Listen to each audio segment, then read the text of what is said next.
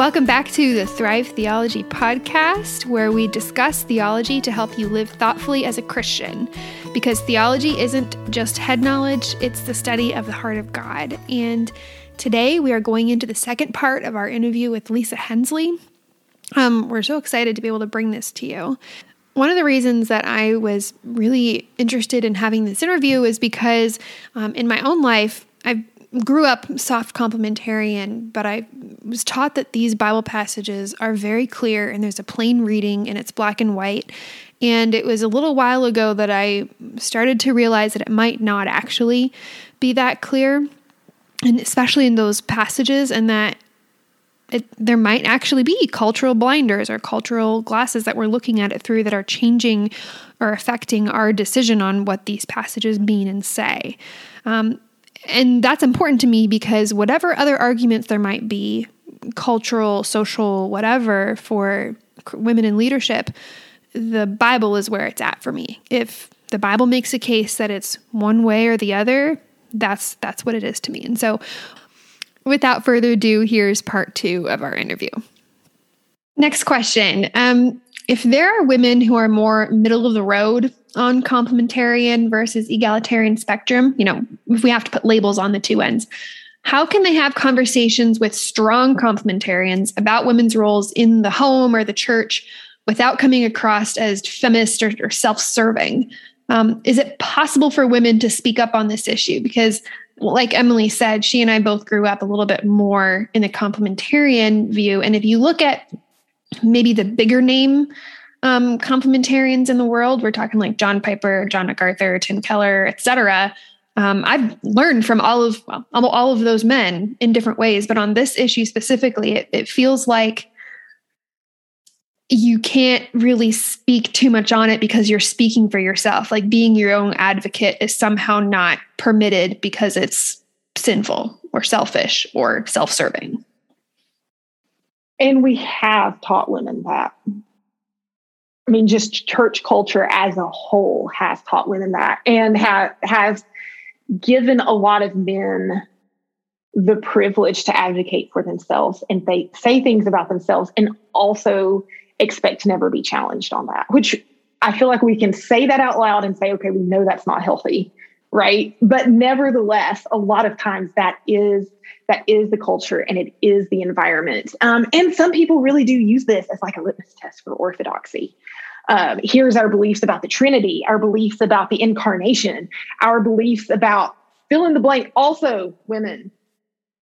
And these these aren't things that are on the same level, right? We've got to learn to tier our theological beliefs. Like we've got to agree, like orthodox Christian beliefs do not involve whether or not someone is complementarian we have to have room to not call somebody a heretic for disagreeing with us on this subject. Um, and there's no blanket answer for how do you start to have these conversations, right? Because it's just going to depend on so many things.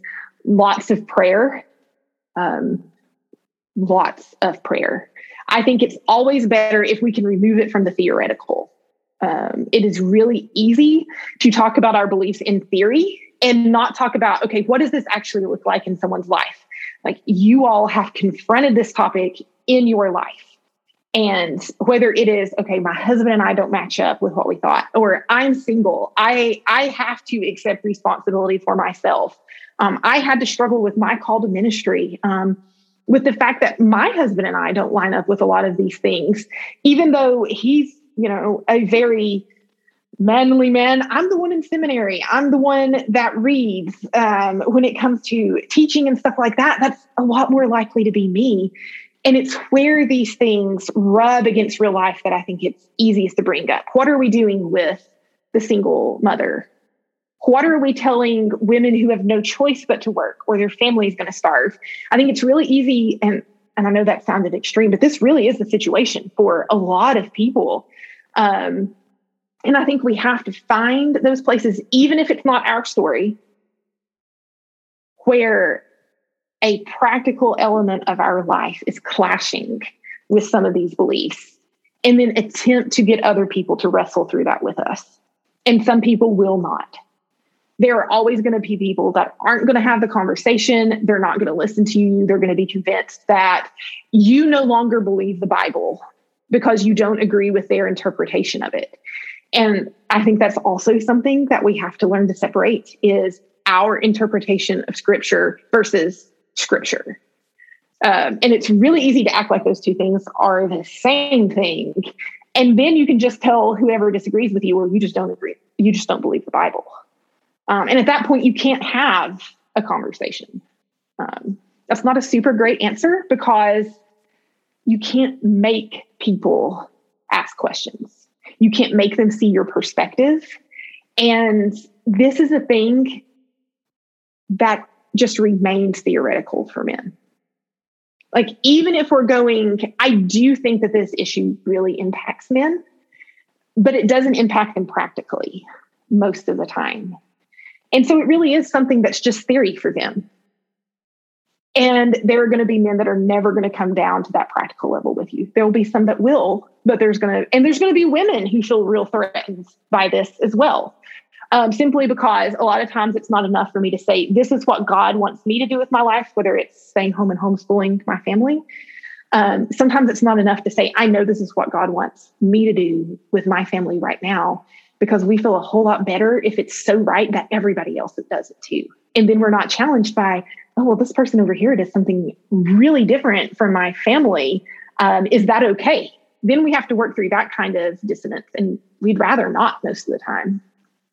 Because then we know who's safe, right? Like we know what who the good Christians are and who the bad Christians are. And we know who's in our tribe and who's not. And who, you know, it's the people who who think that women should be at home like if they think that then probably everything else about their theology is on track right? Or or if they don't right? Like or if it, how could you be so oppressive to tell women they have to be at home? Like obviously you know the rest of your theology is going to be out of whack too. So i think we have to like avoid the trap of of you know using these secondary tertiary issues of theology to test somebody's like you said orthodoxy and using it as that litmus test I'll be honest. I was, I would like five years ago or and before that, I was checking people off on orthodoxy based on their beliefs about women because I'm more of, I'm well, type eight, which we know you are too, um, Enneagram. So I'm like, I love black and white. I love knowing what's right and wrong. And when I was a teenager, I went way further than my parents ever taught me on this issue and was like, oh, there's rules. Yes, tell me more. Um, and so now I'm looking at it and we just um, did a two parter on justice and social justice. And one of the ways that we live out justice is we seek restorative justice for those who are vulnerable, for those who need it. We have a responsibility given to us from God where we need to look out for our fellow people. So, just like similar to what you said, men don't really have to because it doesn't affect them. They still have a responsibility to because it's, you know, 50% of the population. And similar to women, like I'm single. I'm working full time. Like I, I'm, I'm not in the mold of a stay at home wife and mom, even though that's what I want to do someday. And I have, just because it doesn't affect me doesn't mean I get to ignore it or put it off. We have a responsibility to seek the justice or the rights um, for those, even if we don't share their situation. Absolutely. We'd be much better off if we were discipled in that thinking and then we practiced it.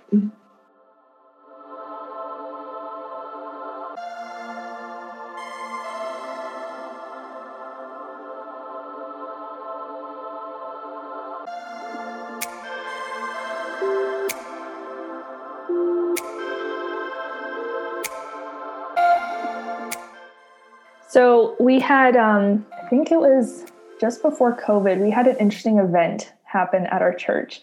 Um, and I was not there for it, but we were live streaming our services at this point. We had just started, so I did get to kind of see it um, after the fact. But we had a, just a normal church service, and at the end we we took communion, and then at the end, two strangers, guys, um, stood up just before we like did our final song, and they rebuked our church for having women in leadership. Our worship leader was a woman um, at that service.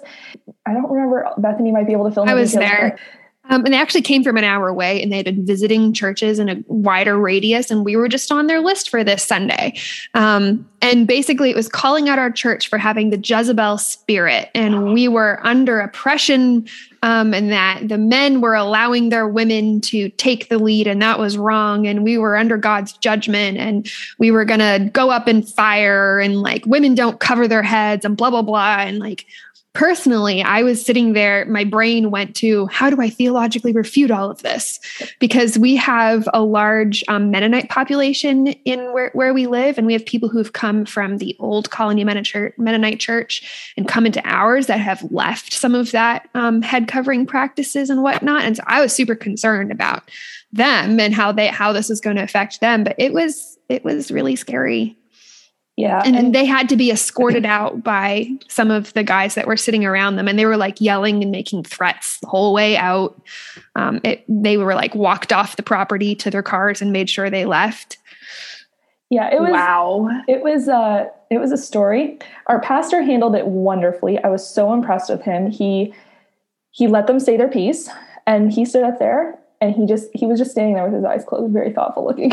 and he just said, "Okay, thank you, gentlemen, for attending our service. Um, Greg, if you wouldn't mind escorting them out. And, uh, and then he just addressed the congregation. He said, okay, so we've heard what they had to say. Um, they're strangers. They're not from our congregation. We don't need to listen to them. And everything that they've said is not biblical. So we are going to just continue with our service and not worry about it. Like he handled it so well. I was very impressed. Um, and then people talked about it for a few weeks and, and kind of forgot about it. But not just because of that, but I've seen this like they were clearly from a like hyper conservative background. It seemed like um, almost kind of like Westboro Baptisty. It almost not mm-hmm. quite like that, but it kind of reminded me of that. Um, and so I'm curious if you think this is an issue where, like in the Old Testament, we have a few stories involving the Queen Jezebel or wife of the king, whatever. So she was the very evil wife of a very evil king of Israel. And then we don't hear her name again after like Second Kings she's never mentioned until Revelation chapter 2, where Jesus is rebu- rebuking the church in, I think it is Thyatira, for tolerating, quote, that woman Jezebel who calls herself a prophetess and is teaching and seducing my servants to practice sexual immorality and eating food sacrificed to idols. And it seems like I've seen this kind of crop up a little bit in the church, again, in like more hyper complementarian circles where like if you're a woman who asserts any kind of opinion or leadership tendency like you're a jezebel. And because you're a jezebel you're like a threat to the entire body of christ. I sometimes see this kind of trickle down where there's almost this underlying like fear that like if we let women into leadership they're going to get us off course and drag us down into heresy. Do you think like how do we deal with this if it comes up oh it definitely made a cycle on twitter a few months ago where there was a group of super conservative men that were going around calling out women, calling them Jezebels, you know, this whole big thing. And I mean, it's just kind of a, a recurring, it's a recurring cycle. Like it crops up every so often and then they kind of get done and then they come back. Um, and I definitely agree with your pastor. I don't think you have to listen to just anyone who says something about your life, right? You don't know anything about their character. I think we need better tools for who we listen to for one thing. Um, secondly,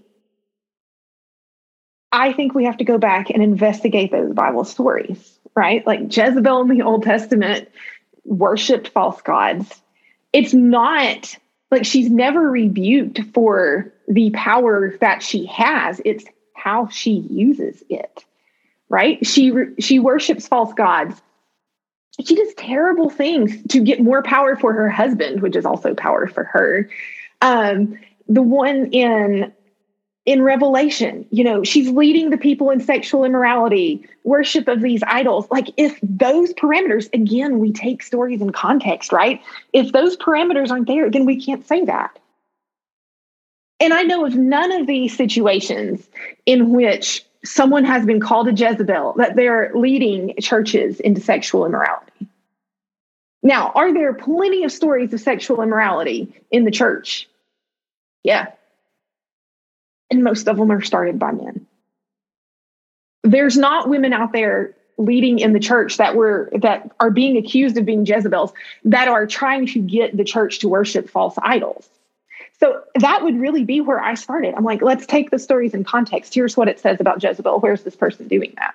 Now, the person who came in and talked in your church, you're not going to reason with him. Like that's that is a pointless conversation. I would never even attempt to have it. But if you have people who have legitimate questions about it, what does this mean?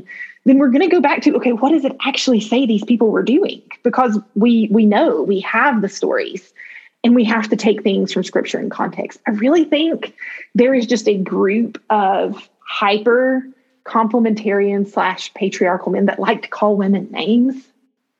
And that's a real red flag for me. So we're going to go into our last little group of questions here, and they're kind of circled around culture. Um, how have cultural narratives about what it means to be traditionally masculine or traditionally feminine influenced what we think of as biblical manhood or womanhood. How does the feminist movement influence this? And I'll preface this by saying literally just yesterday I finished reading The Making Making of the Biblical Womanhood by Beth Allison Barr. And I was fascinated by some of the stuff in there. I Can't say I was fully convinced. Mm-hmm. Not sure all of her arguments are spot on in, in my mind, but it was an eye-opening eye opener for me on how we look at culture and how we rewrite historical accounts of women and men and their roles. And that even goes back to the stories that she told.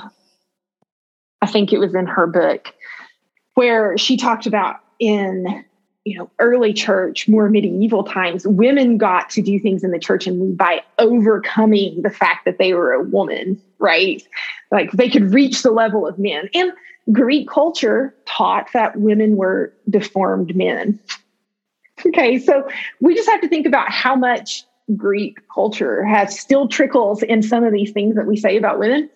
You know, so back then women got to do things because they overcame their womanly nature. They're as good as the man. She talked about that several times, you know, that that was a compliment.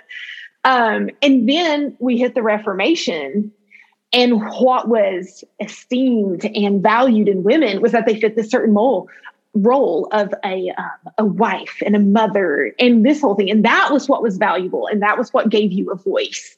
Um, i'm just looking at history lets us see. Okay we have shifted with culture through all of these things. Pink used to be a boy's color. They're like it's very strong. Boys should wear it.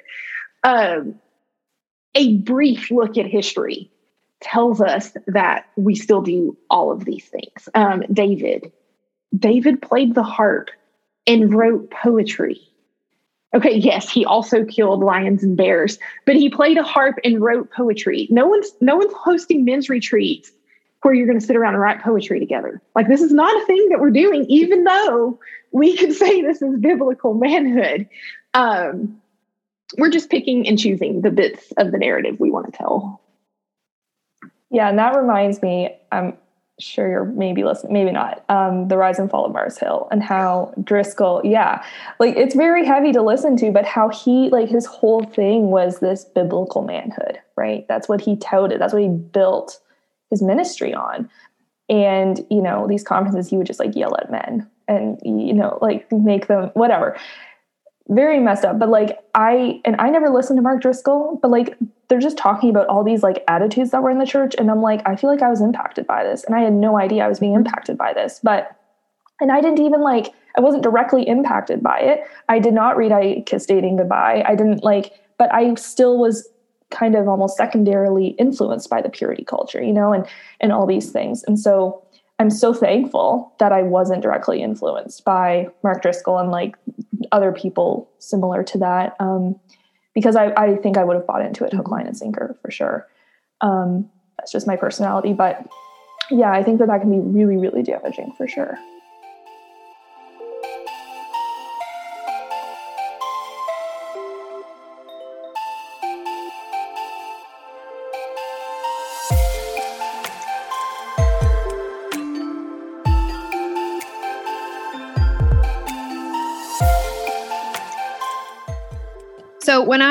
Really started getting into the research and writing on women's issues in the church, I started getting uncomfortable.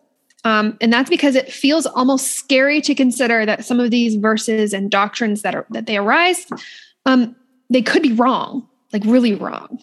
Um, and if complementarian beliefs weren't actually intended by either the human authors or by the Holy Spirit, um, then those misinterpretations, specifically complementarianism, um, etc., they've caused a lot of harm and segregation and contributed to the oppression of women and their gifts. And frankly, the church has missed out on the full expression of women and their gifts if this is all the case. And we've already mentioned, Emily and I are in the middle of researching. We haven't made our decision. We don't even really like the terms complementarian, egalitarian anymore. But I'm feeling this discomfort. Like if I get to the end and I figure out it's not even in there, there's a lot in church history that has been harmful to women and the church how how do we deal with this discomfort of god allowing this misinterpretation to persist for so long? It is really uncomfortable. Um, we are not super practiced at being uncomfortable um, at least not in western white churches. It's not something that we've practiced and we need to practice it because if we look at the history of the church, not just on this topic, we're going to find lots of places where the church has gotten it wrong. I just wrote a research paper talking about the church's complicity in the Holocaust. And I mean, it was grievous to read the things that were done that we tried to stamp God's name on. Um, and I think it's actually it's actually worse to just ignore it, just pretend it's not there. Let's talk about the American church and its background with slavery. How many denominations split over the issue of slavery? We couldn't just say, hey, this is wrong. We should not be doing this. Um, it's valuable practice if you start down this and you feel uncomfortable to not run away it is going to make you regardless of what you decide on this issue truth truth isn't scared. It's not challenged. Like you can push against truth all you want. And unless you're trying to tell your own story like truth truth isn't moving right? You can ask all the hard questions of scripture and the church and what god has allowed to happen that you want. And that foundation that we have in christ doesn't shift but if we refuse to ask the questions because it makes us feel uncomfortable, I promise you there are people that do not believe in Jesus that see all of these things that are making us uncomfortable and they're not scared to ask those questions. It's just now you won't be honest with them about it. I think it actually damages our witness to the rest of the world when we will not sit in the discomfort um, of what our own history has been and the things that we've claimed we've believed. It's not just, oh, well, this has damaged the church in the past. Like we've missed out on the voices of women, the voices of Black people, the the voices of Jewish people.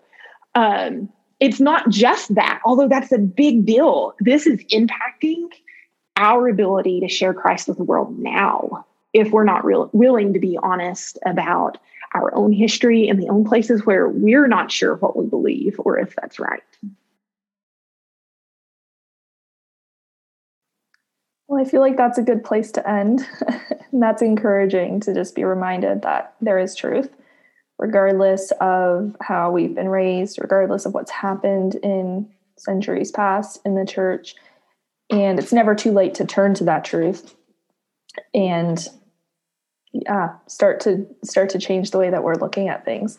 Um, just before we let you go, do you have any resources you would recommend to our listeners for those who are maybe this is like mm-hmm. totally new for them? Maybe they've been in kind of that complementarian um, culture their whole life, and this might be totally new, or somebody who's maybe more egalitarian who wants to learn more about um, this this topic. yes. Um, two, if, if this is something just really brand new um, to you. Two places that I would start is um, Half the Church by Carolyn Custis James, and then Recovering from Biblical Manhood and Womanhood by Aimee Byrd.